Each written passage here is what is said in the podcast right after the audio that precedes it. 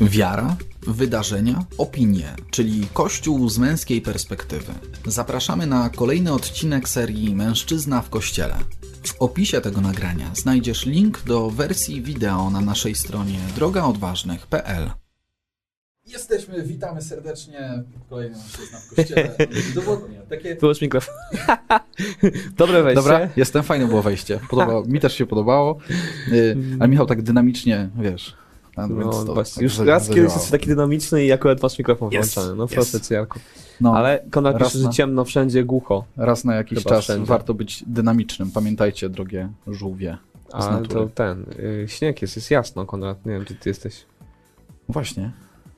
Hej, Konrad. opa. O kurczę. Konrad, gdzie jesteś? To jest jakieś chyba ten, y, piłkarska, jakieś hasło. Siat- Hej, siatkarska. opa. Hej, opa. pa, Hej, opa. u, nie, Jak atakujesz nad siatką, to wiesz. To wtedy. Hej, opa. A u mnie się nazywało ścina, no ale dobra. Juhu. Y, To tak sport amatorski, a sport, sport zawodowy zawsze jest takie napięcie. Tak, tutaj jest no, duża jednak przepaść, to jest, wiesz, pan trener. My tutaj. Mistrz Polski. wiesz, tak jest. Pozdrawiam Cię Konradzie bardzo serdecznie. Witamy Was bardzo serdecznie w Mężczyźnie w Kościele. Jarosław Kumar. Mariusz Ma- Marcinkowski. Już się tak utarło, że się twoje imię i nazwisko tak wypada, wypowiada tak szybko. Mariusz Marcinkowski. To jednak Bo to trzeba wszyscy mówią Marcin o mnie. zwalniać. Właśnie, słuchajcie, kto uważa, że kolega tutaj obok ma na imię Marcin? Bo to rzeczywiście często się zdarza. we nawet współczesnym wśród- świecie to nawet wśród mogą przegłosować braci- moje imię, Wśród naprawdę. braci we wspólnocie to się nawet powtarza. To już niedługo nie będę mógł, wiesz, mieć swojego imienia, bo to będzie intolerancyjne. Tak jest. Tak. Na 11 listopada proszę nie składać życzeń tutaj koledze. Jak nie? Niech składają. Tak? Żebyś bardziej był patriotą, kochał ojczyznę. Tak, Wtedy tak, tak. święto państwowe, także. Okej, Tomek Wolny miał taki epizod, że mi złożył życzenia na 11. tak. Rzeczywiście. To, była Jak jeden, przygotowaliśmy się do konferencji to był jeden z, o autorytetach, z większych hitów właśnie przygotowań do konferencji. ale słuchajcie, szykujemy się do nowej konferencji już 13 marca, dobrze pamiętam? 13? 11? Tak, 13. 13, 13 marca. E, Jak, e, jak, jak to było? Pod, no, ja to sparafrazuję, ale jak po, podołać, spełnić oczekiwania współczesnego świata.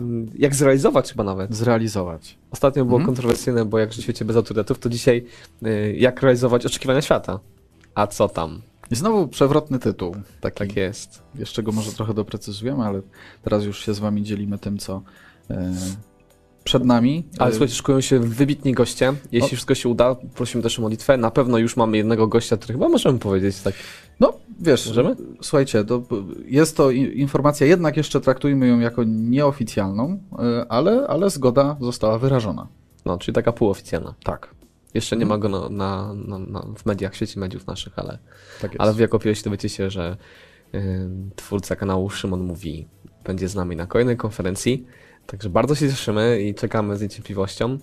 Y, Będzie nam mówił trochę o tym, jak y, o, Urealniać, urealniać swoje, swój świat. swój świat, No właśnie, swoją no, wizję myślę, działania i tak dalej. Że Szymon w tym jest dobry. Tak jest. Zdecydowanie jest to człowiek, który fantazjuje, ale bardziej ma wizję, która jest realna, którą potrafi zrealizować. To myślę, że dobrze widać. A, bo dzisiaj jest 19, są moje imieniny w ogóle. E, Dzięki Mariusz. Mariusz, tobie też wszystkiego Mariusz. najlepszego. Dzięki, że przypomniałeś Mariuszowi. Nie, bo ja zawsze się śmieję, że obchodzę 31 grudnia, a niektórzy mówią, że wtedy też są moje imieniny. Mhm. Wtedy tak fajnie, bo nikt nie musi pamiętać o mnie. Mariuszu, tobie też życzę No wszystkiego właśnie Mariusz, dobrego. ale to jest bardzo dobrze, że ty sam sobie przypomniałeś, znaczy nam, znaczy mi, ale o tobie też. Także Mariusz, y, wszystkiego dobrego. Błogosławieństwa Bożego. To błoga nieświadomość naprawdę tutaj, w której 19. żyliśmy. Wszyscy, co do jednego. Okej. Słuchajcie, no dzisiaj oprócz tego, że szykuje nam się konferencja i już nam się zgłaszają, y, zgłaszają, zgadzają goście y, bardzo tacy, myślę, że Wybitni. cie- ciekawi, wybi, wybitni wręcz. Y, To W oprócz, słowo wybitny oprócz tego, w ogóle, zastanawiałeś się skąd pochodzi słowo wybitny? no ktoś to się wybija chyba ponad A, że innych to też tak sportowo trochę. swoją elokwencją czy innymi cechami. A ja myślałem, że chodzi o bicie, ale rzeczywiście chodzi o bardziej o wybijanie. No tak, Mhm. słusznie. Tak. Tak, tutaj nawiązując do, do, do Konrada i jego hejoppa, tak, to siatkówka jest takim sportem, w którym się trzeba wybić, ale ostatnio wybijać się trzeba bardziej w skokach narciarskich. E, Czy bardziej te, te, te, te dyscypliny oglądamy i my z Michałem... się z, z tego, z, wybić progu. z progu, tak. Z Michałem ostatnio troszkę rozmawialiśmy o skokach, o znaku krzyża naszych skoczków, którzy w większości taki, czy przynajmniej w połowie tej kadry obecnej ten znak krzyża czynią przed, e, przed skokiem. To myślę, że Zakopane, ten ostatni weekend y, w Zakopanem nam pokazał, że to nie należy tego znaku krzyża traktować jako jakiegoś amuletu. Y, Tym bardziej, bo zdecydowanie ten znak krzyża nie pomógł w dobrych wynikach akurat, jeśli chodzi o Zakopane. Darek, mam na imię Mariusz. Wiesz? No. I dzisiaj w Planomaxie, przepraszam bardzo, Henryka, Mariusza, Józefa. Z całym szacunkiem do Józefów i Henryków. Tak. to a propos komentarz. No dobrze, to mieliśmy trochę sukcesów skoczków, ale słyszałem, że potem mi się trochę pogorszyło. Nie, no tak, tak, no, tak mówiłem, średnio. mówiłem o, właśnie o Zakopanem przed chwilą, właśnie jak, jak tutaj wertowałeś pl- Planomax. Znak krzyża zdecydowanie akurat nie, nie pomógł w Zakopanem. Było tak, było, było słabiej, choć To było myślisz, blisko. że przez znak krzyża? Było blisko. Nie, no wiesz, ostatnio tutaj z Michałem staraliśmy się pokazać, że jednak nie należy tego znaku krzyża traktować jako jakiegoś amuletu i tak dalej, nie? Że, że po prostu to ma pomóc w dobrych wynikach. E, Jest to po prostu pewne odwołanie e, do wiary. Ja to też tak traktuję jako taki e, ewangelizacyjny sposób, sposób pewnej ewangelizacji. Natomiast tak, w Zakopanem było blisko zwycięstwa drużynowego, ale niestety jeden z naszych młodych, gniewnych e, zawalił, jeden ze skoków. No a w konkursie drużynowym to też myślę, że, znaczy w tym indywidualnym, przepraszam, to już może to już po, pominiemy milczeniem, przejdziemy do kolejnych tematów. Tak, czy coś a propos wybijania mamy jeszcze? No, wybił nam się w tym tygodniu e, w kościele tydzień modlitwy o jedność chrześcijan. Czy- To jest takie słowo w ogóle, teraz Ja nie wiem, czy się-. Przepraszam w takim razie, ale, ale właśnie wy, powiedziałem to w takim cudzysłowie jednak, że wybił się, bo em, ja szczerze powiem, że dopiero dzisiaj tak przeglądając media, nagłówki i różne inne teksty e, doszedłem do tego, że właściwie mamy w tym tygodniu tydzień modlitwy o jedność chrześcijan. A wiesz, że mieliśmy dzień judaizmu Też się dzisiaj o tym dowiedziałem. i że za chwilkę będziemy mieć dzień nie, nie islamizmu, tylko Islamizmu. Nie, islamu. no, dzień is- isla, islamu, tak. Dzień em, dialogu z islamem? Czy coś takiego? No jakoś tak, w każdym razie to tak skumulowane to wszystko jest. Tak. W styczniu. Widzisz, po prostu to jest tak wepchnięte w styczeń, bo to taki sezon ogórkowy. Może to Kolędowy. dlatego. Kalendowy. A, to o kolędowy. to chodzi. Okej. No nic, słuchajcie, mamy w tym, w, tym, w tym tygodniu właśnie ten tydzień modlitwy o jedność chrześcijan, więc w naszych intencjach modlitewnych po prostu pamiętajmy e, o tym, e, o tym właśnie tygodniu. E, On się dzieje pod hasłem e, Trwajcie w mojej miłości, a przyniesiecie obfity owoc. Jest to e, zdanie inspirowane 15 rozdziałem Ewangelii według świętego Jana. E, I to jest takie chyba odwołanie do miłości, która da, da, daje nam obfite owoce, miłości, która powinna nam towarzyszyć w dialogu ekumenicznym, w ogóle w całym zjawisku ekumenizmu, które jakie jest, takie jest, ale jest. I, Mhm. i teraz, i teraz y, jak ty odbierasz, Mariusz, ten cytat? Po prostu. Ten cytat, czy to, to hasło, ono nam ma na celu, myślisz, wskazać pewien taki kierunek y, związany z dialogiem ekumenicznym, kierunek w ogóle tego dialogu, to na co po prostu tutaj organizatorzy y, chcą zwrócić uwagę, byśmy też kładli akcenty y, w dialogu między kościołami chrześcijańskimi. No, takie proste i głębokie hasło za jednym zarazem. Mhm. No fajnie by było, gdyby była ta miłość, ale myślę, że ja już o tym mówiłem ostatnio, że tak naprawdę my to potrzebujemy dialogu międzykatolickiego chyba bardziej. W pierwszej kolejności. Tak, bo w tym sensie mam wrażenie, że trochę się cofamy.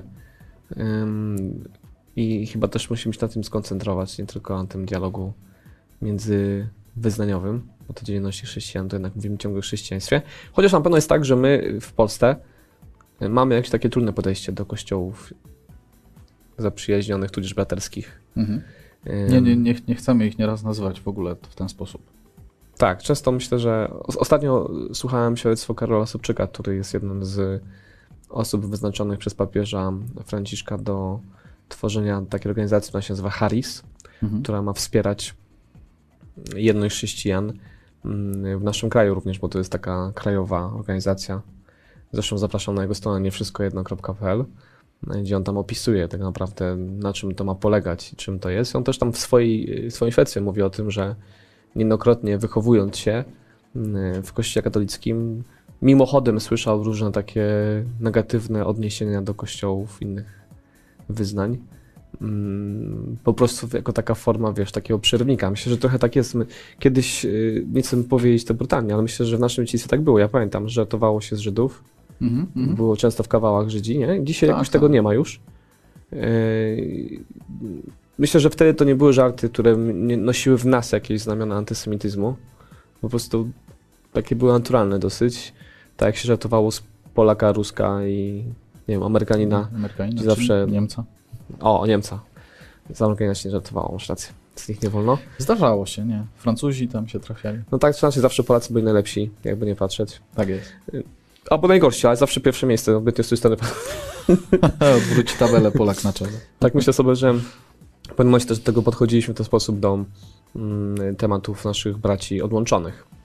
Yy, I to wyzwanie do miłości jest absolutnie czymś ważnym, bo ono zadaje nam pytanie tak naprawdę, czy my potrafimy kochać. Czy jesteśmy tymi, którzy budują jedność, yy, przychodzą z Ewangelią, czy tymi, którzy yy, ciągle próbują skupiać się na różnicach. Na, na dzieleniu nawet bardziej, bo to, że są, widzimy różnice, to jeszcze nic złego, przecież to nawet jest piękne. Tak jak widzisz, że twoja żona jest inna od ciebie. Yy, I jest to piękne, prawda? Tak, tak, i wymaga dialogu. Taki, Takie za, jest ale zaproszeniem. Jest zaproszeniem, wyznaniowy. z zaproszeniem do dialogu. Nie, to wewnątrzkatolicki dialog, ale, Ale- zdecydowanie potrzebny. No, no, zdecydowanie no to- potrzebny. To Jest, jest to pewien przykład. Myślę, że nasze małżeństwa bywają. Moje jest bez wątpienia przykładem tego, że rzeczywiście wewnątrz kościoła potrzebne są dialogi. Bardzo. Kamil pisze hasło, myślę ciekawe, miłość niewątpliwie jest największym przymiotem Boga i może być źródłem szukania jedyności i dialogu. Jednocześnie punkt wyjścia i punkt dojścia. No taka klamra, czyli musimy się wszyscy schować z miłością. Niektórzy będą zarzucać, że to jest takie właśnie radosne chrześcijaństwo, wszyscy się kochajmy, przytulajmy i na pewno będzie dobrze. Super, tak. Ale myślę, I- że to tylko pokazuje, że ciągle nie wiemy, czym jest miłość i nie rozumiemy tej miłości i ciągle ją spłycamy sami. Mhm. Niepotrzebnie. No, mogą się pewnie pojawić takie zarzuty y, o to, że mamy tutaj, pro, promujemy teraz w, ramach tygodnia modlitwę jedność chrześcijan, właśnie to chrześcijaństwo takie radosne, że kochajmy się wszyscy w ramach y, właśnie chrześcijan, szerokiej grupy chrześcijan, gdzie mamy protestantów, y, gdzie mamy inne, inne, inne de- denominacje i tak dalej. Y, I właśnie, między innymi mamy też kościół ewangelicko-metodystyczny na przykład, w RP, tak się nazywa. Ten Mhm. kościół i on dzisiaj jest, y, gra jedną z głównych ról na stronie głównej portalu e, Aleteja. Jeżeli wejdziemy sobie na, na portal, to zobaczymy e, jako trzeci w kolejności, jeśli dobrze pamiętam, materiał właśnie zobaczymy kobietę w koloratce. Więc to już może nas tutaj mocno e, uderzyć. To jedyna kobieta, e, pani Monika Zuber, która jest pastorką kościoła e, ewangelicko-metodystycznego w RP. E, Pracuje w jednej z parafii tego kościoła gdzieś niedaleko Ełku. Jej mąż z kolei prowadzi taką większą parafię tego kościoła właśnie w samym Ełku, E, więc mazurskie e, klimaty. E, No a teraz papież Franciszek to wiesz, już teraz No właśnie, no w Kobiety zeszłym wpuszcza tygodniu, w zeszłym tygodniu rozmawialiśmy o tym, że papież Franciszek prawie wszędzie wpuszcza kobiety. No, a tu z tej perspektywy widzisz nagle kobietę w koloratce i już ci synapsy się tam łączą w ogóle, co tu się dzieje, o co tu chodzi. Jak się okazuje, nie tylko y, księża katoliccy noszą koloratki.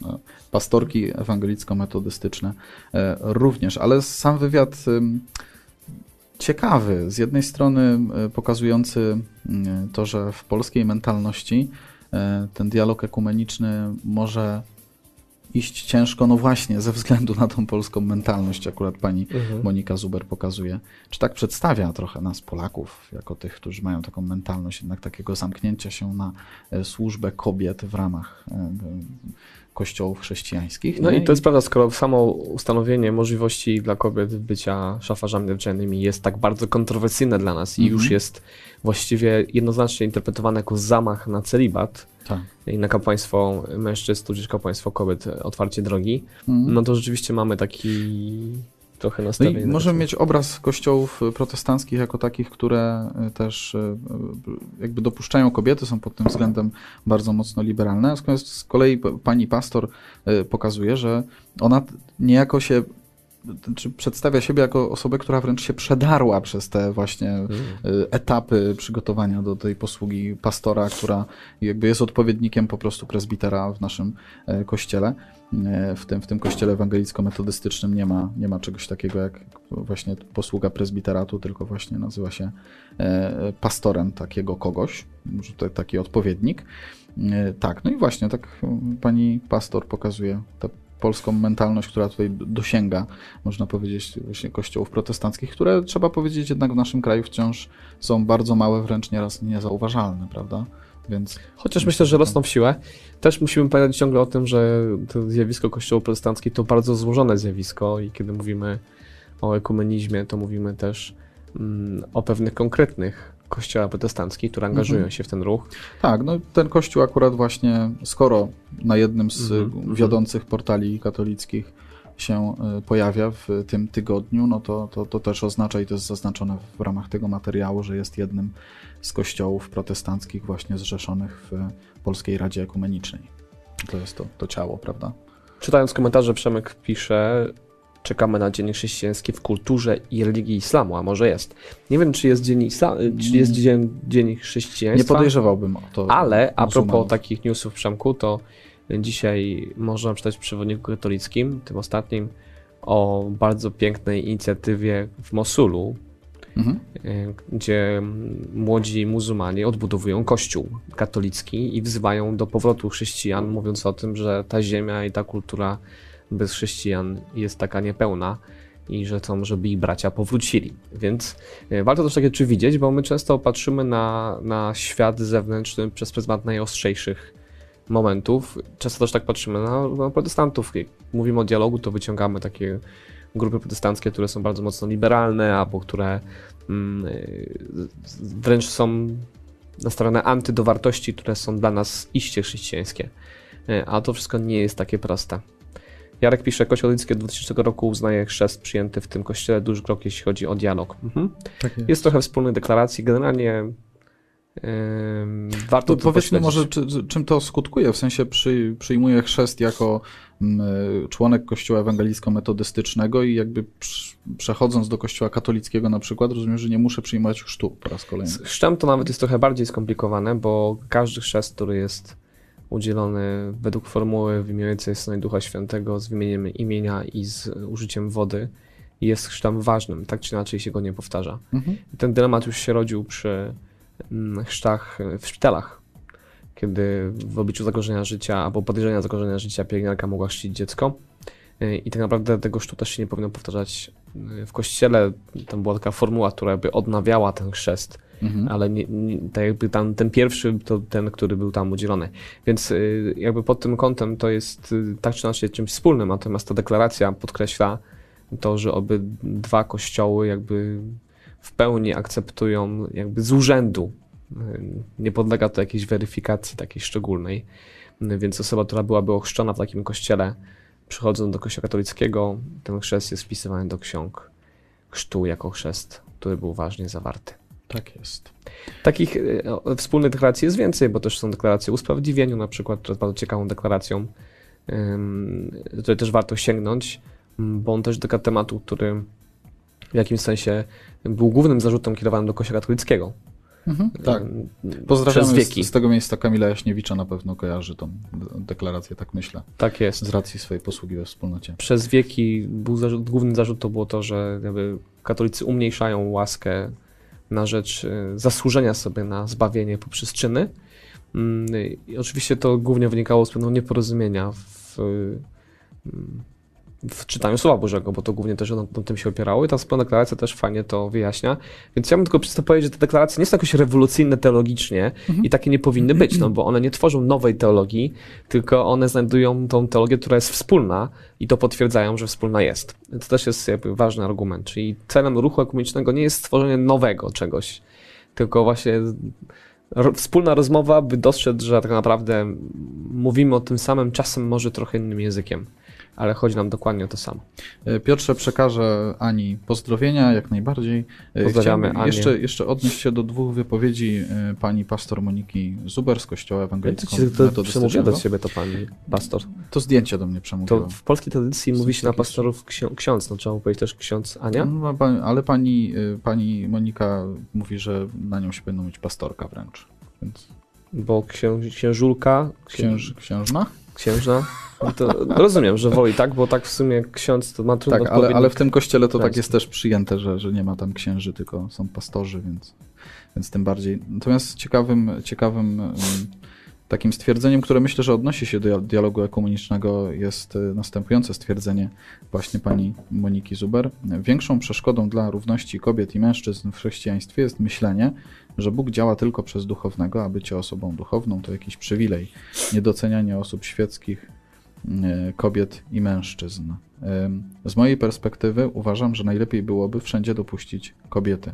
Człowiek zmienia się głównie poprzez doświadczenie. Z drugiej strony, dopóki nie pozwolimy komuś spróbować, to skąd wiemy, że w czymś się nie sprawdzi lub się do tego nie nadaje. Kobieta świetnie sobie radzi nie tylko przy, ale i za ołtarzem. Wiesz, Taki głos właśnie pod kątem pewna, nie wiem czy to za, nie za duże słowo, ale rada dla e, kościoła z kolei katolickiego, no bo jest to odpowiedź na, na pytanie e, pani redaktor, kat, katolickiej pani redaktor, katolickiego portalu, e, właśnie z pewnym takim głosem, że rzeczywiście w kościele katolickim to należałoby jednak poprawić, pójść naprzód jeszcze w tej kwestii, bo tam było to pytanie też na podstawie tego właśnie, że papież Franciszek dopuścił do posługi akolitatu, lektoratu e, kobiety, czy usankcjonował to.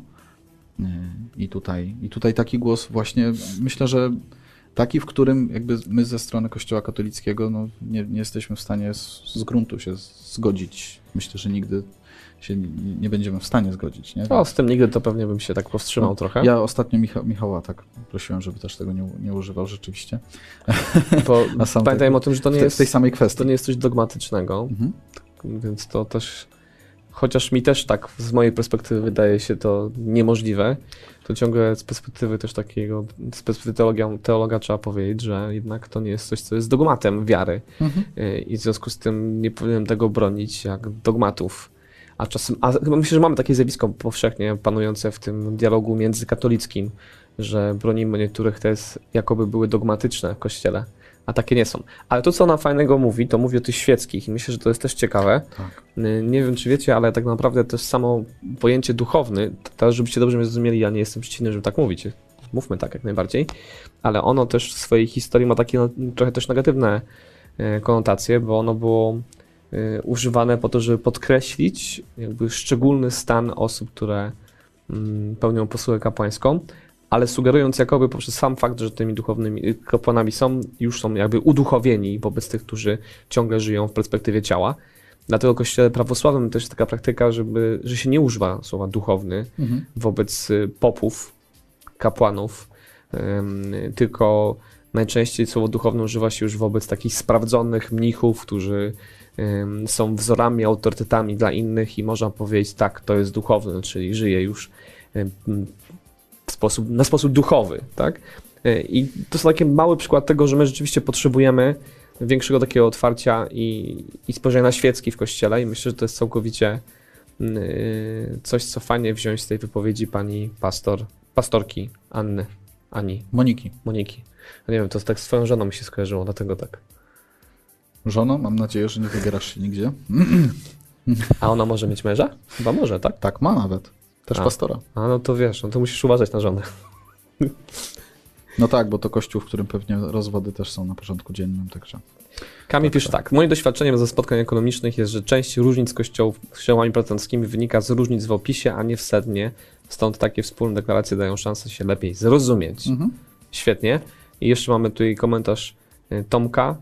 Kościele katolickim powinniśmy używać terminu prezbiter, jak to stoi w katechizmie. Świetnie, a nie ksiądz, który, ponieważ pochodzi od słowa książę, a nie jest to termin adekwatny do tego urzędu. Bardzo fajny wniosek.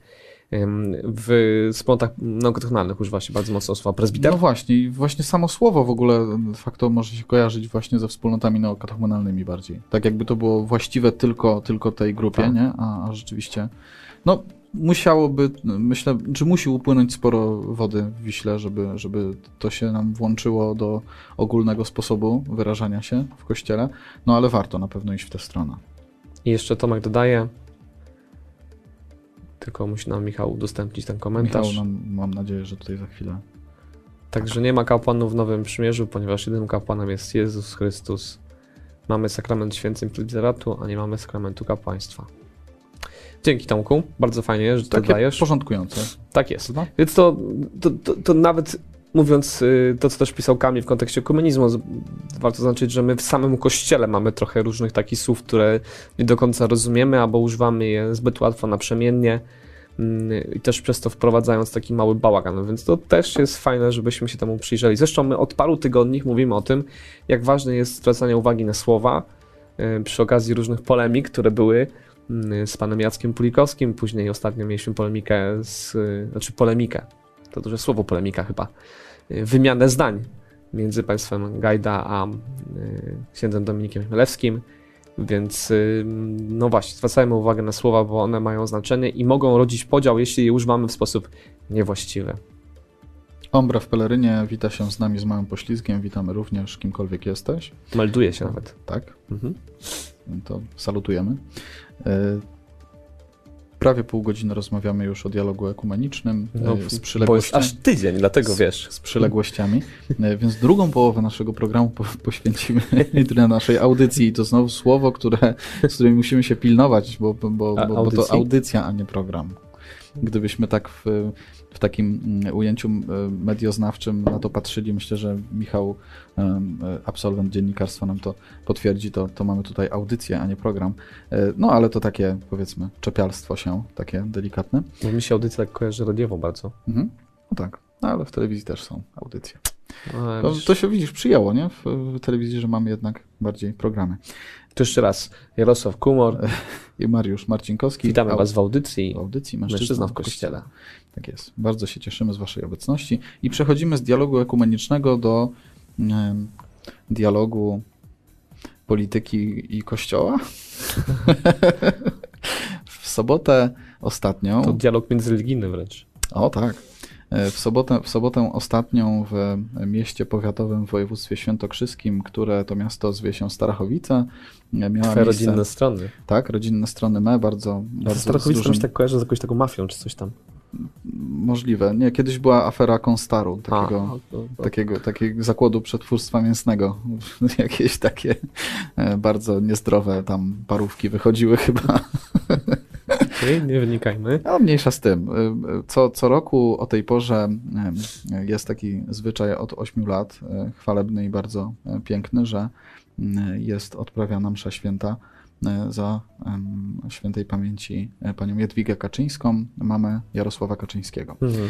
Więc w ostatnią sobotę również e, taka modlitwa miała tam miejsce, a po modlitwie miało miejsce przemówienie Jarosława Kaczyńskiego i to, i to przemówienie zostało e, w bardzo ostrych słowach e, skomentowane innymi przez Dominikanina ojca Macieja Biskupa, e, również e, przez e, o, k- myślę, że parę redakcji, zwłaszcza tych antyrządowych, tak byśmy mogli je e, nazwać. Myślę, że przemówienie, które nie odbije się jakimś szerokim echem, natomiast warto e, zwrócić na to uwagę. Sytuacja była e, ciekawa e, o tyle, że mm, najczęściej, bo jak kiedyś pracując w Radiu Kielce, miałem okazję może nie tyle relacjonować, ale jakoś śledzić mm, to, to te wizy, wizyty, które się zdarzały właśnie Jarosława Kaczyńskiego w Starachowicach, w mieście, w mie, w mieście rodzinnym jego mamy i zawsze te przemówienia e, były poza mszą świętą, poza Mhm. kościołem, e,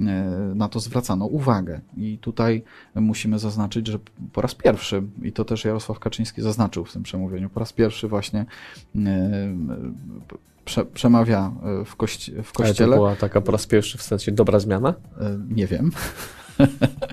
Ale nie sądzę, to raczej zmiana awaryjna. Chyba, chyba tak e, można by było to umotywować, bo też tym się tłumaczył e, Jarosław Kaczyński, czy na to zwracał uwagę, że przed kościołem po prostu e, tak było. Były panie ze strajku kobiet i była demonstracja i po prostu według organizatorów uroczystości, według samego Jarosława Kaczyńskiego po prostu nie było takich warunków, żeby, żeby to przed kościołem to, to przemówienie się odbyło, więc króciutko można powiedzieć jak na, e, jak na prezesa PiS, 7 chyba minut trwa to przemówienie, można je znaleźć na YouTubie i samemu też e, ocenić. W pierwszej części jest to podziękowanie za obecność, za modlitwę e, i, i, i myślę, że E, dobrze by było, gdyby na tym e, te, te słowa Jarosława Kaczyńskiego się zakończyły. Natomiast e, też Dominikanin, ojciec Maciej biskup, zwraca uwagę na to, że, że w dalszej części mieliśmy do czynienia z, takim, z takimi słowami według ojca Macieja biskupa pogardy wobec ludzi,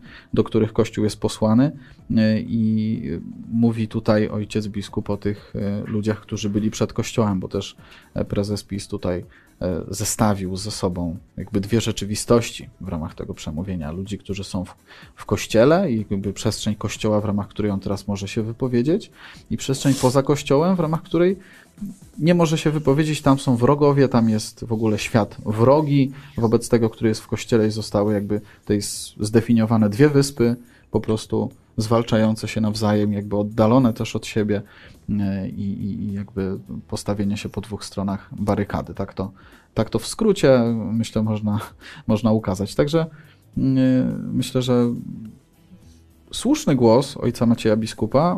Nie wiem, czy e, słowa o tym, że, że tutaj sączyła się pogarda z tych słów prezesa PiS, to już każdy z nas może ocenić, słuchając tego, tego przemówienia.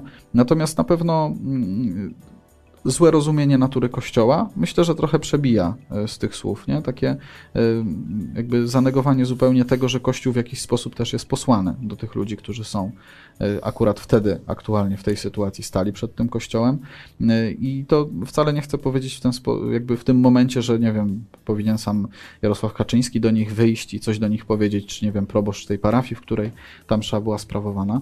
Natomiast, natomiast na pewno właśnie to rozumienie natury Kościoła trochę tutaj e, nam się, myślę, że rozjeżdża, e, przynajmniej w tych słowach, które wtedy wygłosił Jarosław Kaczyński. No i z drugiej strony jakby myślę, że jednak jest to trochę taki strzał w kolano, jeżeli polityk, myślę, że najbardziej wpływowy w Polsce polityk, mimo wszystko, wypowiada się właśnie w, w kościele i to należało się spodziewać, że też media to w jakiś sposób podchwycą, prawda? I będzie to w jakiś sposób nagłaśniane. Tak.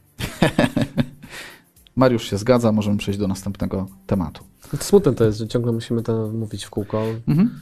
I smutna jest ta nieroztropność tych, którzy na to pozwalają, bo abstrahując od dobrych intencji, nawet samego faktu, że tam mogło być idealnie piękne przemówienie, sam fakt tego, że ten czołowy polityk staje za amboną jest już czymś, co nie powinno ja, się wydarzyć. Akurat nie było, nie było z, też Za amboną symbolicznie ambony. chodzi mhm, bardziej o fakt tego, tak, że to, to przemawia w kościele, mhm. y, które z założenia jest miejscem raczej kultu religijnego, a nie jakichś problemów społecznych. A nie no, problemów społecznych też, ale nie w takim sensie. Więc no to znaczy... jest takie niewesołe znowu. A mhm. ta, ten, ten, ten, brak zainteresowania mediów trochę tak mocniej tym, to może już trochę takie zmęczenie albo stwierdzenie, że i tak ten kościół się nie zmieni, bo już się o tym mówiło tyle razy i po, po raz kolejny jakby mm, to się wydarza, nie? Jakby nie ma jakiejś takiej re, re, refleksji. Więc to na pewno jest problem. Natomiast to, co powiedziałeś o natury kościoła, tak teraz myślałem, jak tak mówiłeś, miałem sporo mm -hmm. czasu na refleksję. Tak, tak. E, więc pomyślałem sobie, że w ogóle samo stwierdzenie wrogowie kościoła jest trochę słabe. Mm -hmm. Mamy ludzi wrogo nastawionych do kościoła, ale ostatecznie właśnie do nich w szczególny sposób jesteśmy posłani. E, I każde próbowanie budowania narracji ci z zewnątrz, a my w kościele, to jest jakieś takie utopijne i katastroficzne w skutkach, no bo ostatecznie chodzi o to, żeby ich zwalczyć, a nie żeby do kościoła wprowadzić. Albo żeby wygrać jakąś bitwę z nimi, a nie żeby oni byli częścią kościoła. I teraz wygramy bitwę, bierzemy jeńców i ich na siłę wcielamy. To chyba tak to później w konse konsekwencjach no nie, ja myślę, chyba że, takie miało, że ludzie, którzy budują taką narrację, to na pewno by nie chcieli widzieć w kościele. To, okay. to raczej wiesz Czyli do, dokopać, dokopać po prostu i... Mhm. Nie, bo tak się wyobraź sobie teraz taką panią środę, która by była na przykład e, akolitką. No, próbuję, co? ale nie mogę. No wiesz, no ale to, to by było grubo, co? No byłoby, tak. I tak. co, i nawróciłaby się biedna i tak by jej nie wierzyli. No. No to jest niestety, no, taki... A przecież mamy historię takich, którzy naprawdę z wrogów stawali się tymi, którzy dawali świadectwo Głosili ogromne, Jezusa, głosili tak. Jezusa. E, No choćby nawet, już nie chcę mówić jakoś współcześnie, żeby nikt miał nic nie posądził, ale taki Szaweł, który ma, miał na rękach krew, a dzisiaj jest wzorem dla, dla chrześcijan. E, I też musiał się spotkać z takim, no właśnie, patrzeniem na niego z trochę takim podejrzeniem. Hmm? Czy on czasem tu nie kombinuje i nie próbuje od środka ten gościu zniszczyć.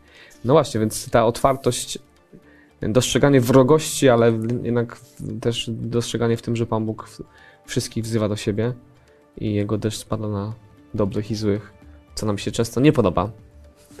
Bo my tak byśmy chcieli tak po ludzku ich ukarać za te wszystkie złośliwości i te wrogie nastawienie. Warto jednak pytać o te nasze podejście. Może to znowu to, to hasło ekumenicznego tygodnia jest dobrym hasłem dla nas ciągle o tej miłości.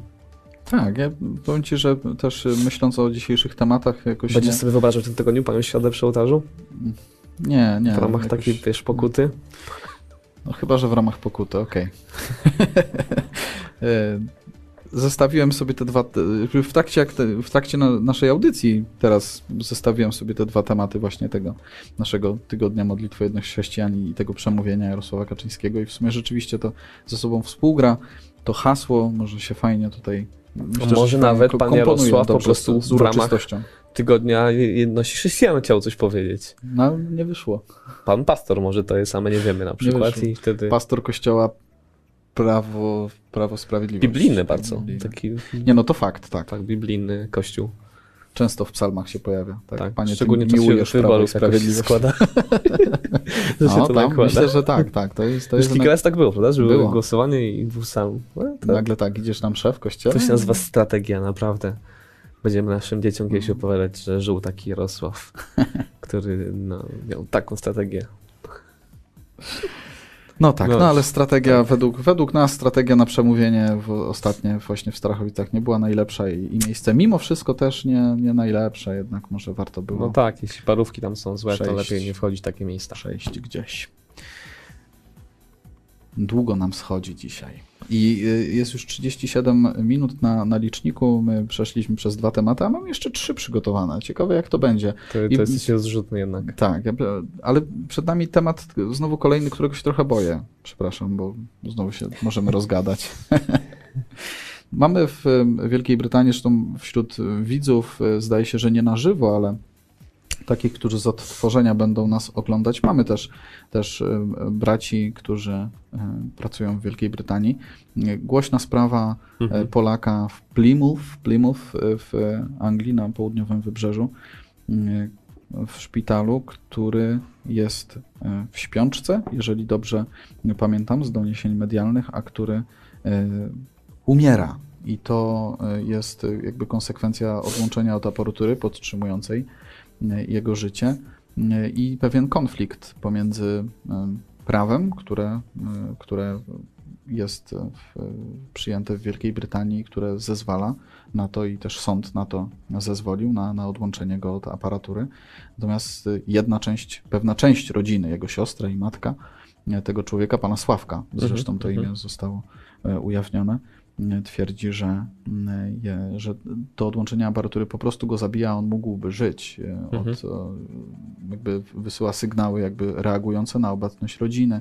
E, Pojawiły się też łzy na jednym z filmików, który, który krąży w internecie.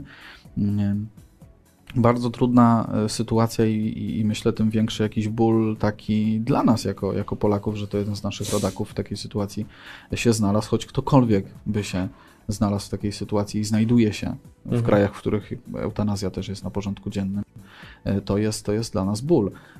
E, I w tym momencie myślę takie przypomnienie też tego tematu, że, że de facto e, eutanazja rzeczywiście ma miejsce w wielu krajach w Europie i między innymi w Wielkiej Brytanii i tutaj może paść ofiarą eutanazji jeden z naszych rodaków.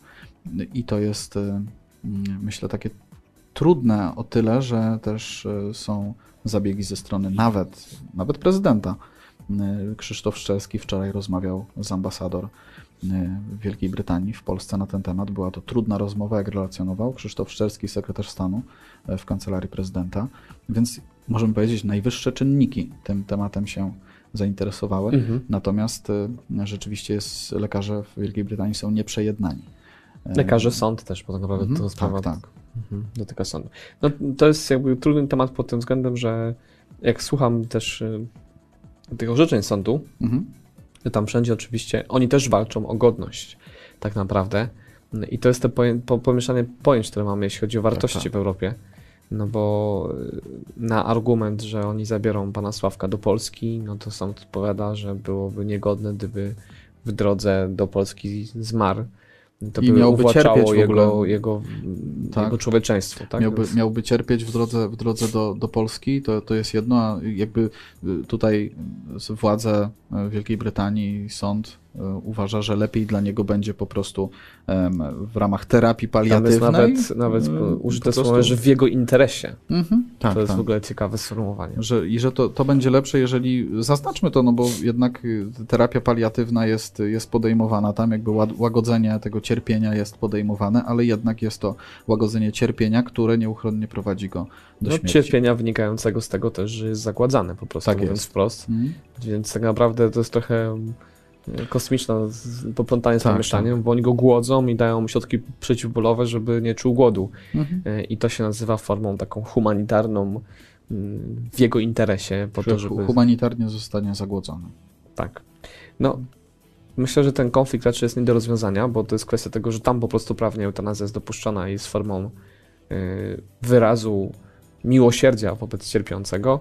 Dla nas eutanazja po prostu jest y, atakiem na życie i odebraniem godności człowiekowi. I w tym chyba się nie spotkamy.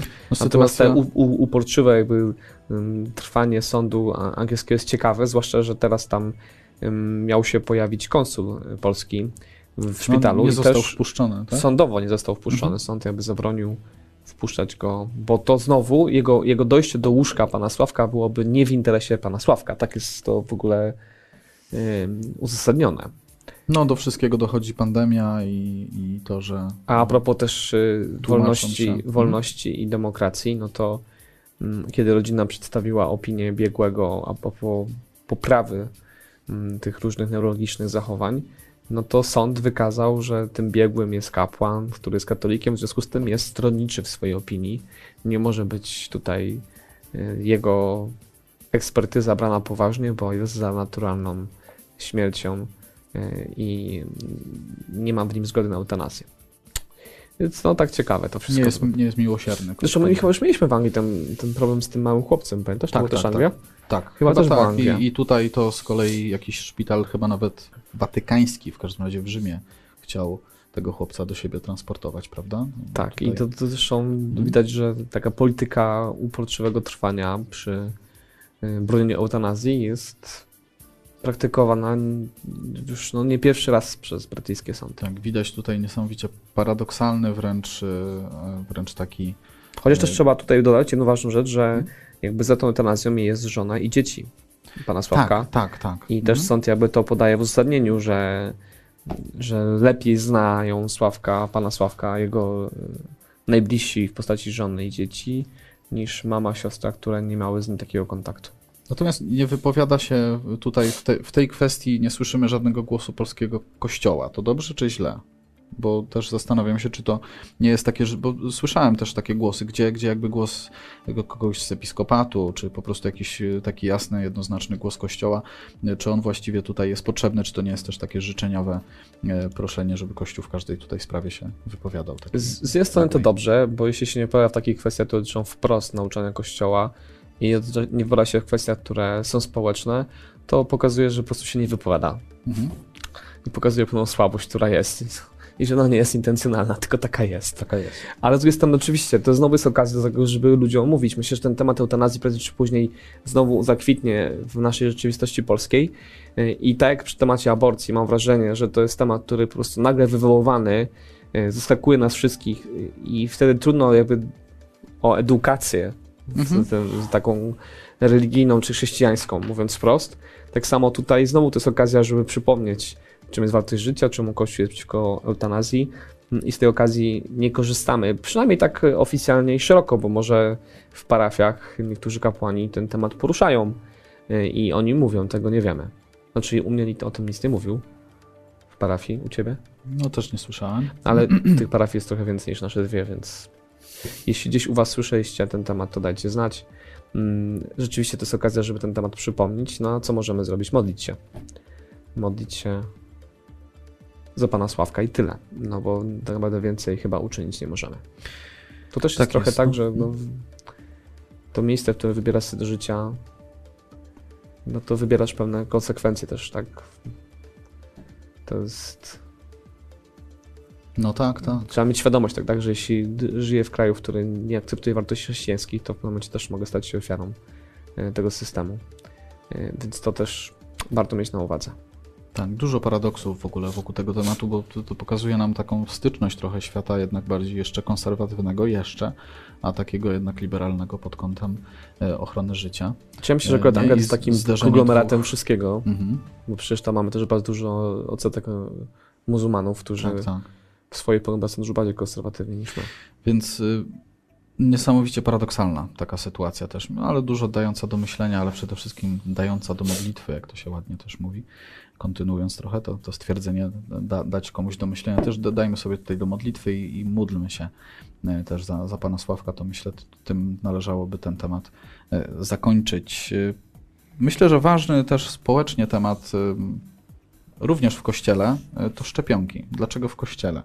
Bo, dlaczego w kościele? Bo znowuż tutaj będziemy się trochę zrzymać, albo i nie na to, że, nie, że w Polsce biskupi y, nie, nie zajmują jasnego stanowiska konkretnego w kontekście właśnie szczepionek.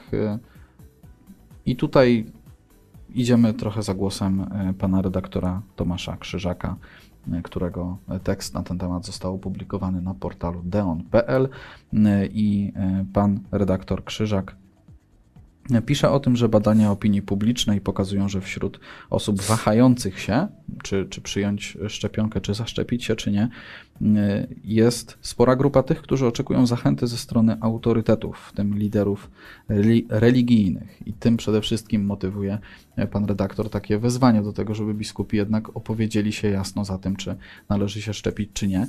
Zwraca uwagę redaktor e, Krzyżak na to, że do tej pory prymas Polski e, powie, wypowiedział się e, pozytywnie na temat szczepionek i zdaje się, że arcybiskup Stanisław Budzik również, dwóch, e, dwóch członków polskiego ep- episkopatu. Mhm. Natomiast y, brakuje mu takiego jakby pójścia za głosem też Watykanu, za głosem e, papieża i papieża seniora, którzy już się zaszczepili y, i za głosem też y, ko- kongregacji e, nauki wiary, zdaje się, która też wypowiedziała się, i o tym mówiliśmy, na temat, na temat e, szczepionek, ich etyczności, tak, no bo też mamy w tej chwili, czy mam wrażenie, że w ogóle to, to też redaktor Krzyżak o tym, o tym pisze, tak streszczając, ale zapraszam Was, to jest niedługi tekst e, do, do przeczytania, dość myślę ciekawy, też dający do myślenia. Ale tak streszczając, właśnie redaktor Krzyżak pokazuje trochę taki etap, który mamy w Polsce, etap tego, że mamy mnóstwo ekspertów na temat szczepionek w tej chwili, więc wszyscy jesteśmy ekspertami, wypowiadamy się na temat ich e, etyczności, nieetyczności e, i tak dalej, wiele różnych aspektów tego tematu e, poruszamy. Natomiast też pan redaktor pokazuje, że przyjdzie czas decyzji, bo w tej chwili mamy te grupy 80-70-latków, którzy mogą się zaszczepić, ale też zdaje się, że już wszyscy możemy się zapisywać, jeśli dobrze kojarzę. Tak? Mm, Więc e, pan redaktor rysuje tę wizję, że za chwilę właśnie będziemy decydować na swój temat i, i fakt, że e, badania pokazują, że 60% z nas e, zamierza się zaszczepić, ale, ale tutaj pan redaktor martwi się o te 40 pozostałe procent. No i, i, i wzywa do tego, żeby też biskupi tutaj w jasny sposób zachęcili. Myślę, że trochę z taką intencją, żeby Kościół po prostu miał tutaj też czyste sumienie, Kościół w Polsce, ten instytucjonalny, e, żeby nie było żadnego, żadnych wątpliwości co do tego, jakie Kościół ma na ten temat e, stanowisko. Mhm. No więc tak. Ciekaw, Nie wiem, cie- ciekaw jestem Twojego zdania. To Czy biskupi powinni zająć znowu zdanie, czy nie? Jak Ty uważasz? Zanim, zanim odpowiemy sobie na to pytanie, to nie wiem, czy słyszałeś tak ciekawostek, żeby trochę tak Mhm. podtrzymać w napięciu naszych audio słucha, Audio, audio i wideo ogląda, oglądaczy. Oglądaczy audycji. Brzydko powiedziałem, ale widzów. widzów audycji. Dobrze, yy, mężczyzna w kościele. Nie wiem, czy słyszałeś, ale jest taka teoria, że w ogóle yy, ta afera, która wybuchła w tym szpitalu Mhm. w Umie z tymi aktorami, Tak. To to było zaplanowane. No, żeby zapromować szczepionki. Tak, bo to tyle aktorów było Mhm. i że to, bo według badań, to po tej aferze wzrosło zainteresowanie szczepieniami dosyć No mocno. tak, tak, no bo my generalnie, my, to słyszałem taki komentarz, że coś mi bardzo spodobało. My generalnie jako Polacy, my nie chcemy szczepionek, bo mamy wątpliwości wobec nich, to jest w ogóle nieprzebadane, to nie wiadomo jakie skutki uboczne będzie miało. No a poza tym do produkcji tych szczepionek wiadomo, ko- ko- komórki, komórki tak z, z, abo, abo, z aborcji, y, mówiąc tak w takim uproszczeniu, Mhm. były u- używane, więc, więc tym bardziej, no i mamy tutaj wątpliwości, szczepionki, kto nam tu będzie narzucał te szczepionki i tak dalej, no ale z drugiej strony tak, ktoś nam tutaj nagle zabiera te szczepionki, poza kolejnością się szczepi Nie, bo wiesz, tak bo, jak, dalej, coś... bo jak nie, wchodzi no na to- przykład Pazura i mówi szczepmy się, to wiadomo, że mu zapłacili, to dużo, tak? Mądry dostał kasę. Ale jak odkrywasz, że pokryją mu się szczepią, No, a, coś mi tutaj cwaniaki. zabierają cwaniaki. No Teraz to- wyobraź sobie, że odkryto aferę, że episkopat już się zaszczepił. Wow. To byśmy mieli z 90% już z zaszczepieniami. A no myślę. właśnie, to jest taki, e, mamy tak, taką ci- cichą sugestię. A może po prostu nikt tego jeszcze nie sprawdził. Może, może tak być. Ym, no, A propos afer, przecież papież Benedykt XVI się już po, pojednał z tym człowiekiem z Wikileaks. Wiki nie, no Wiki nie. Z, z tych afer watykańskich. Mhm. Wa- Watykan Leaks, czy coś Vatican tam. Leaks, tak było, było. Jakoś Mhm. tak. Dosyć szybko zresztą się pojednał. Czy- ym, No to wiesz, no to może to wszystko jest tak zaplanowane. Kamil pisze pytanie, czego mamy oczekiwać do episkopatu. Chodzi o zachętę czy o wprowadzenie na temat etyczności. Może jednak lepiej zostawić decyzję, którą mogą mieć różne skutki dla różnych osób, po prostu ludziom. W końcu biskupi nie są ekspertami od szczepień. No tak, tak. Ja myślę, że jest to, jest to tutaj ten wątek właśnie pytania o etyczność y, szczepionek, no bo też redaktor Krzyżak, y, ja to tak odczytuję. Sugeruje trochę to, że polscy biskupi y, trochę tak siedzą cicho y, wobec... No bo papież się powiedział dosyć ostro. Papież się wypowiedział i teraz jakby, tak jakby tutaj sugeruje redaktor, że y, polscy biskupi nie idą za tym głosem. Trochę tak chcą schować głowę w piasek i Nie będę I po wypowiedzieć prostu nie poruszać papieża, ale on tam wprost mówi o tym, że to jest pewien obowiązek moralny, Tak, tak. jeśli chodzi o to, żeby się zaszczepić. Więc to jest taka ostra na- narracja, nie tylko na zasadzie jeśli macie wątpliwości, czy to jest etyczne, to nie miejcie wątpliwości, ale decyzja jest po waszej stronie. On raczej mówi, powinniśmy się zaszczepić ze względu na dobro wspólne. Y, I to jest dosyć mocna deklaracja, jak na papieża, Kamil, i człowieka, który de facto nie powinien się tym zajmować. To nie do końca tak jest, że chyba nie powinien się tym zajmować, bo każdy taki głos, który mówimy, że ktoś czymś nie powinien zajmować, jest takim głosem, który odbiera nam głos w jakiejś sprawie.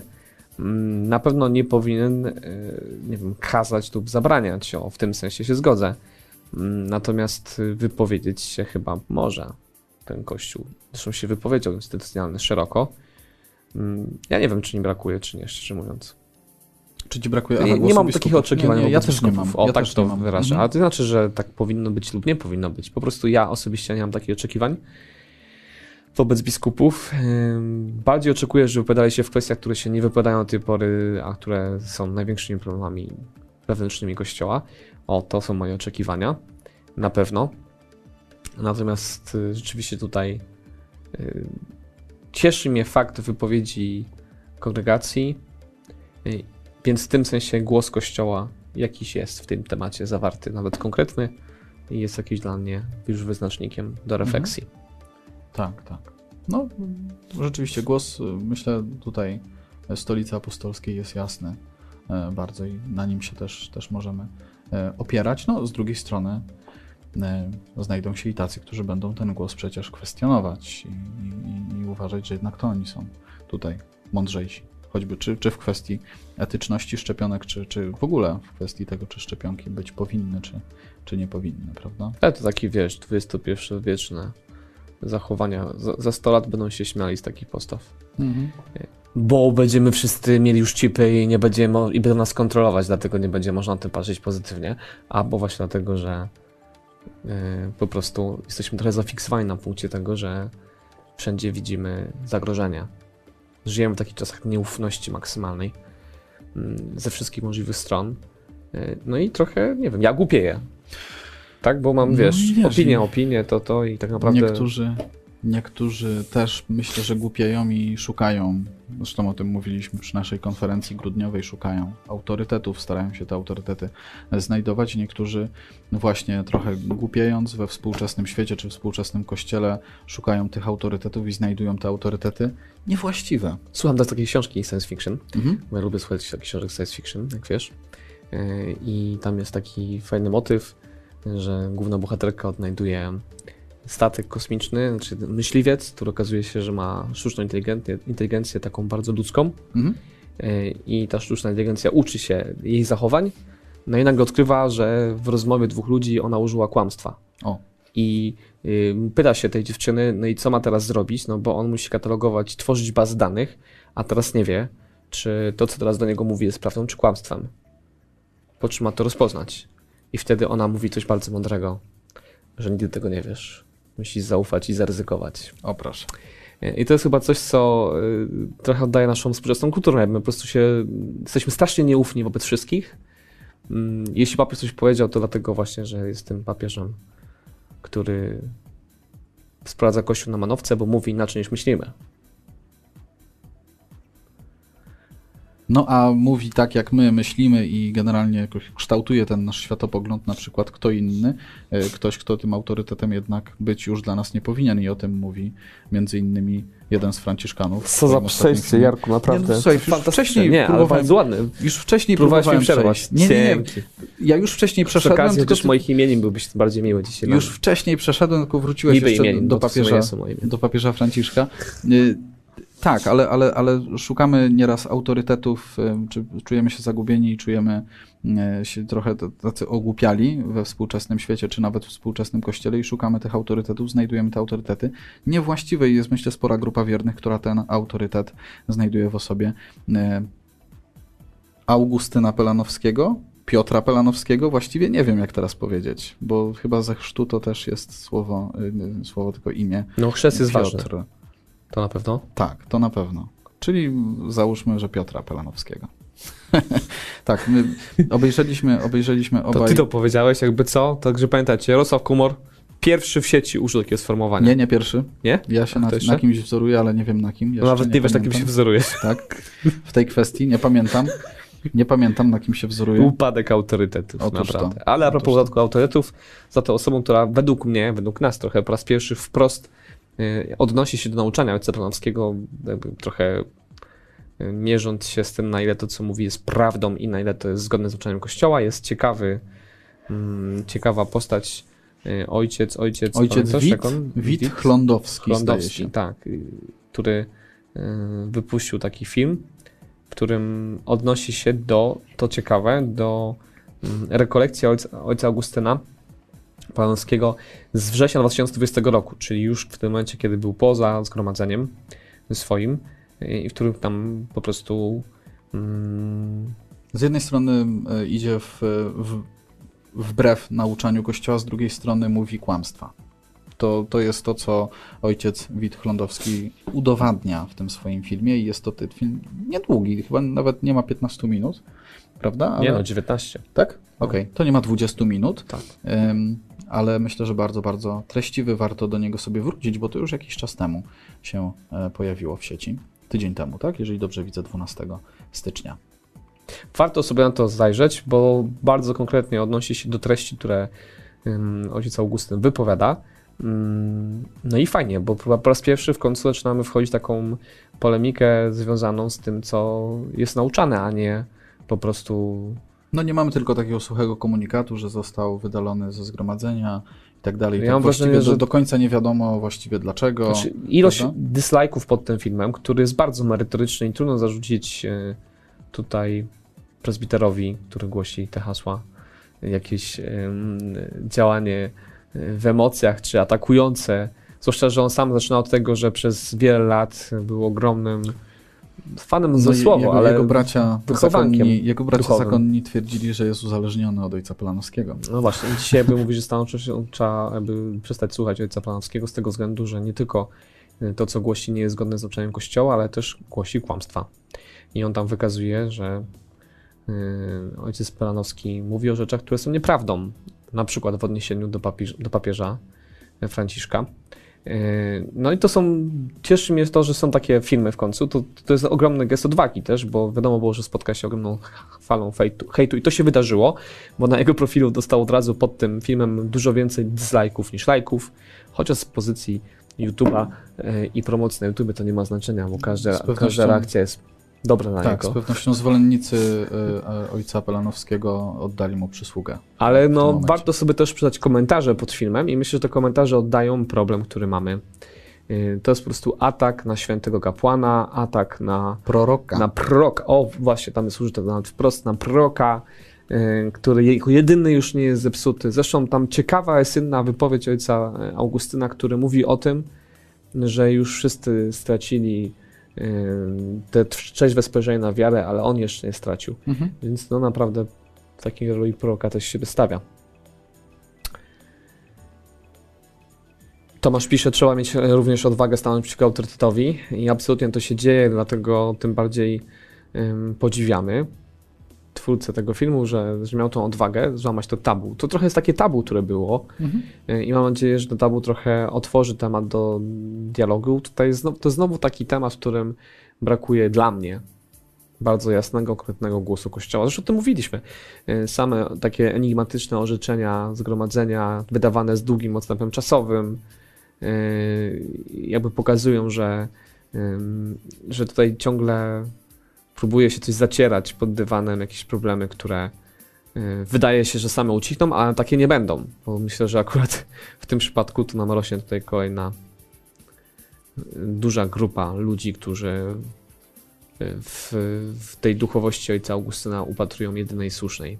No właśnie o to chciałem zapytać Ciebie, jak uważasz, czy w ogóle Kościół katolicki w Polsce może jakoś mocniej odczuć, nie wiem, odpływ jakiejś grupy rzeczywiście ludzi, którzy pójdą za, za ojcem Pelanowskim? Któryś tam z teologów kiedyś użył, że mamy w XX wieku takie zjawisko w kościele pełzające schizmy mhm. i myślę, że to jest bardzo piękne sformułowanie, bo kiedyś po prostu przynajmniej była odwaga powiedzieć, wypisuje się z tego kościoła.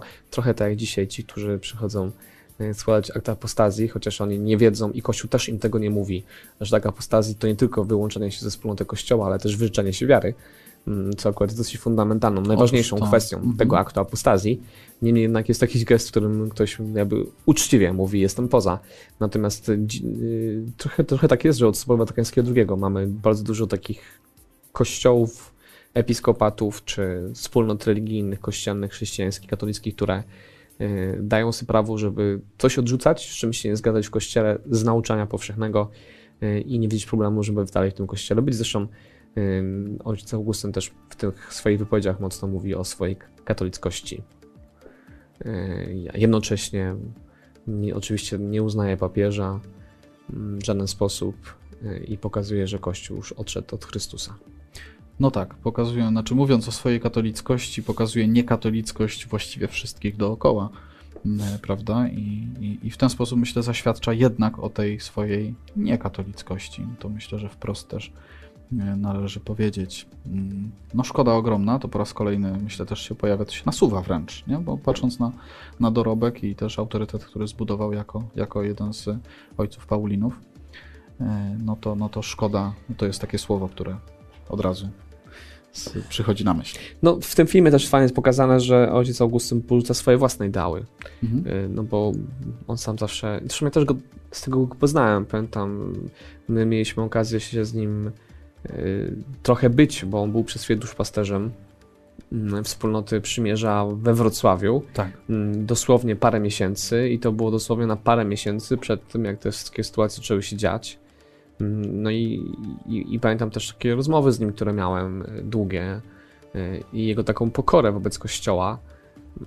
I to mnie bardzo mocno urzekało, właśnie ta pokora tego, że on w tym kościele chce trwać. No ale parę miesięcy później okazało się, że tak do końca już nie jest. Więc no, na pewno trzeba się znowu modlić e, za człowieka, który ma ogromny wpływ na ogromną liczbę osób, tak jak widzimy, który też ma oczywiście ogromne rozumienie Słowa Bożego, bo tak jak zegeza biblijna jego jest taka bardzo duchowa i myślę, że wiele osób inspiruje, mhm. a jednocześnie w tym wszystkim jest dużo ziaren nieprawdy, jakiegoś takiego fałszywego spojrzenia, które no nie pomaga, a Kościół też jakoś się tym wyjątkowo chyba nie przejmuje. Najwyraźniej. No, Przejął, przejął się tym ojciec Wit, y, do tego filmu was e, zachęcamy, e, zapraszamy, byście. Niektórzy mówią, że wiesz, że on dalej jest księdzem, tylko nie jest w zgromadzeniu. To oczywiście jest taka półprawda, no bo żeby on mógł posługiwać jako kapłan, musi mieć jakieś zwierzchnictwo biskupa. Mm, I jeśli ktoś opuszcza zgromadzenie z różnych powodów, czasem po prostu opuszcza, bo to nie jest miejsce dla niego, no to musi mieć też biskupa, który go przyjmie w daną diecezję i wtedy może sprawować te wszystkie funkcje związane z jego święceniami prezbiteratu. Mhm. Pozdrawiamy Cię Tomku. E, a w tym I, przypadku... I brata Adama też pozdrawiam. Prezbitera jako naszego też. Mm, y, a w tym przypadku tak no, nie jest. Tak, są głosy wśród zwolenników, nie wiem jak to nazwać, chyba zwolennicy to najlepsze określenie, zwolenników ojca Polanowskiego, że na pewno znajdzie się jakiś biskup, którego przyjmie do siebie. No, gdyby to się wydarzyło, to mielibyśmy już trochę więcej niż pełzającą schizmę chyba. Tak. tak A to ciekawe, ciekawe, ciekawa teza. Ja myślę, że tak generalny brak odwagi episkopatu też zaowocuje nawet tym, że gdyby się taki chciał znaleźć, to jednak nie będzie miał odwagi. ale to tak już może trochę uszczypliwy komentarz na koniec. Oczywiście nie uważam, żeby Kościołowi brakowało odwagi, ale czasem brakuje nam właściwych no, postaw. Tu sugerujesz chyba trochę, że jednak taka bierność episkopatu czasami ma dobre swoje strony. Po prostu. No bo wiesz, trochę to jest tak, że jeśli autorytety się nie wypowiadają, to w pewnym momencie zaczynają się wypowiadać ci malutcy mhm. i wtedy zaczyna się naparzanka. No, no bo tak. to jest tak samo jak z tym ojcem. Kim ty jesteś, kapłaniku, takie komentarze, mhm. że atakujesz ojca Augustyna Planowskiego, tyle lat kapłaństwa, służby kościołowi, nie? Więc to no, zaczyna się taka fajna wojenka. Wojenka, kapłanik. Naprawdę ładne słowo. Kapłanik. No właśnie, więc y, zachęcamy do zapoznania się z materiałem, bo jest bardzo merytoryczny. Tak jak powiedział Jarek, i wyrobienie swojego zdania, bo my tutaj rozmawiamy trochę dzieląc się z naszymi opiniami tak na jest. temat. Nie, nie chcemy wchodzić po prostu też w tę merytoryczną stronę tego filmu, bo to by nam drugą godzinę właściwie chyba zajęło. I też y, nie jesteśmy tymi, którzy wyznaczają, co jest dobre, a co jest złe. Raczej mierzymy się z różnymi wyzwaniami, które serwuje nam y, rzeczywistość Kościoła y, i próbujemy się w niego się odnajdywać, wsłuchując się w to, co jest prawdą, szukając prawdy to, co zresztą robimy jako wspólnota i to, co widzimy jako coś, co jest służbą wobec Kościoła, to jest właśnie uczenie tego, by te autorytety odnajdywać i tą prawdą żyć. A to nie jest proste we współczesnym świecie. Bez wątpienia. Bijemy rekord, jeśli chodzi o długość dzisiejszej audycji. Nie wiem, czy mieliśmy do tej pory taką, Godzina która już 7? zbliża do godziny 10 minut. Ja myślałem, że jeszcze chwilę powiemy o tym, że właściwie już skończyły się obostrzenia, już obostrzeń właściwie nie ma. Y, tak, pandemia skończyła się już. Pandemia chcieliśmy ogłosić tak na koniec audycji. ale już nie zdążyliśmy, bo już inni ogłosili. A, okej. Okay. Nie, ale to wśród was chcielibyśmy tak. potwierdzić w cudzysłowie tutaj, że... Koniec. Tak, obserwujemy to też. Tak, skończyła się pandemia. Także gdyby taki pozytywny akcent na koniec. No. To co? Żegnamy się. Smutne to. Masz, nie, korcicie, żeby troszkę jednak skomentować temat, tak? Coraz mniej maseczek w kościele, coraz mniej maseczek na ulicy. No nie ma już dystansu społecznego też. Nie ma dystansu. Przedsiębiorcy otwierają biznesy. Znaczy, rozumiemy oczywiście jakby frustrację i to, że tak. to jest oczywiste, tak? W sensie ludzie te po prostu tracą też dorobek życia. To, to musimy o tym oczywiście pamiętać i to nie jest z naszej strony też w tej chwili jakieś, jakieś takie prześmiewcze patrzenie na to, że tutaj po prostu ludzie sobie bimbają, bo to często są naprawdę życiowe dramaty.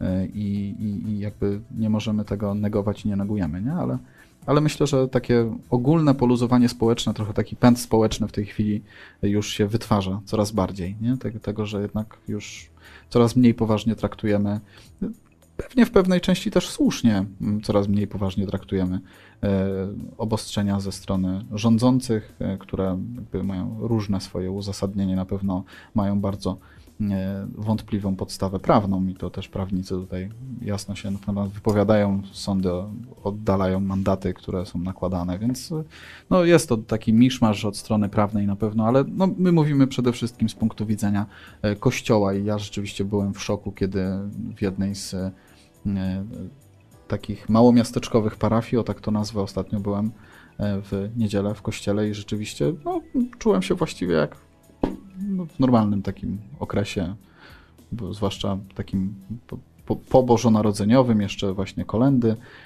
i tak dalej, i kościół pełny jak, nie wiem, nie przymierzając na pasterce, powiedzmy maseczki raczej sporadycznie e, widziane, to tak, no, miałem taki może nie, nie tyle pewien lęk w sobie, co, co o, o swoje zdrowie, czy zdrowie moich bliskich, co bardziej takie poczucie, że nie, wiem, czy jednak nie za szybko taka dusza konserwatywna się we mnie odezwała. Czyli tak nie, nie, nie, za szybko tutaj pędzimy w tę stronę już tego, że pandemii nie ma. Hmm?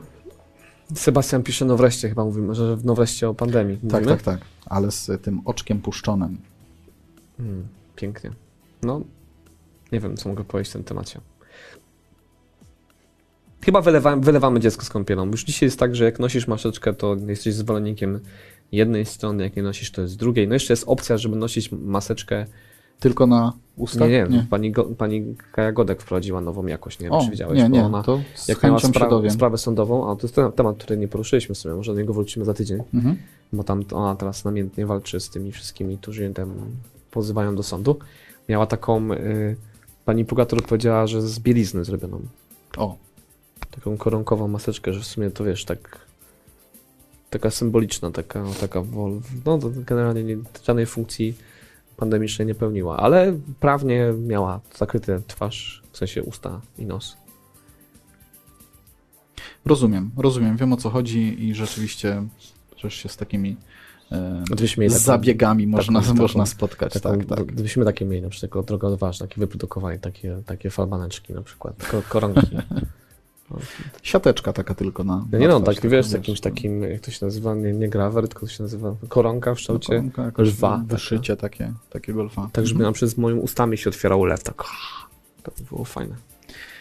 Jak wam się podoba pomysł, napiszcie w komentarzach.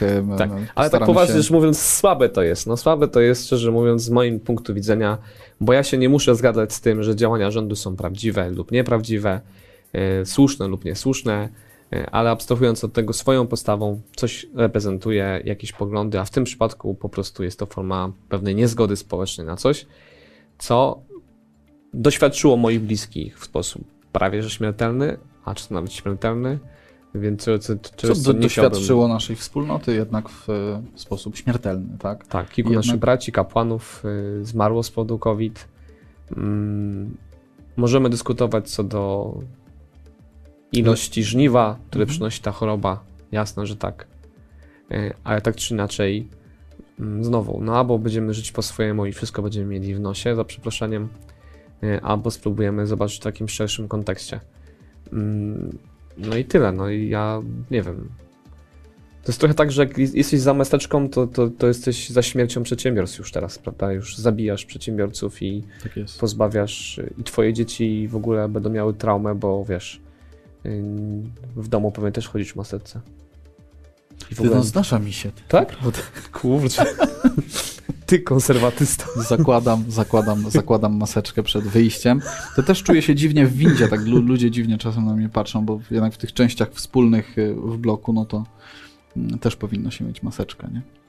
Nie mam winy na Jednak szczęście. nadal. Ty nie masz, ale, ale tak, ale, ale powi- powinno się i, i- i tutaj widzę, że jestem jakimś takim chlubnym bądź niechlubnym wyjątkiem często i y, tak, i, ale to co chciałem powiedzieć przed wyjściem właśnie zdarza mi się założyć już tę maseczkę i jeszcze czegoś szukam po mieszkaniu i tak chodzę w tej maseczce w domu, łapę się na tym, rzeczywiście. Nadgorliwość. Aż jeszcze nikt nie wymyślił takiej maseczki, ale mam taki, taki twórczy moment teraz.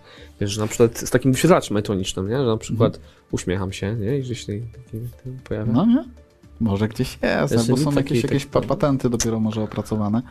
No, gdyby pandemia, nie daj Boże, potrwała jeszcze te, nie wiem, 10 lat. to już takie pomysły dawno by były wprowadzone, tak myślę. Czyli twórcy pandemii nie przewidzieli tak długoterminowego pandemii. To to na plus. może. No tak, tak, to możemy się spodziewać, że rzeczywiście niedługo się skończy. No tak, tak. A że teraz szczepionek jest mniej, to w ogóle wiesz, w ogóle nie wiem.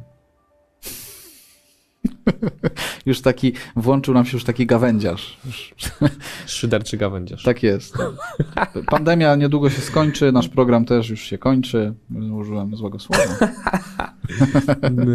Audycja nasza kończy się. My powinniśmy mieć taki, wiesz, napis, tak w taki ten, powinniśmy mieć taki napis, że jest to program e, częściowo satyryczny, bo wtedy, wiesz, To jest takie usprawiedliwienie wtedy Nie, dla bo nas? nie zawsze tak? wiedzą, kiedy żartujemy, bo to jak Mhm. patrzę na ciebie, to nie wiadomo, kiedy żartujesz. To fakt. A jak założysz maseczkę, to już w ogóle, to już... Nie, nie, nie, w trakcie audycji nie będę zakładał. Zarzekam się. No.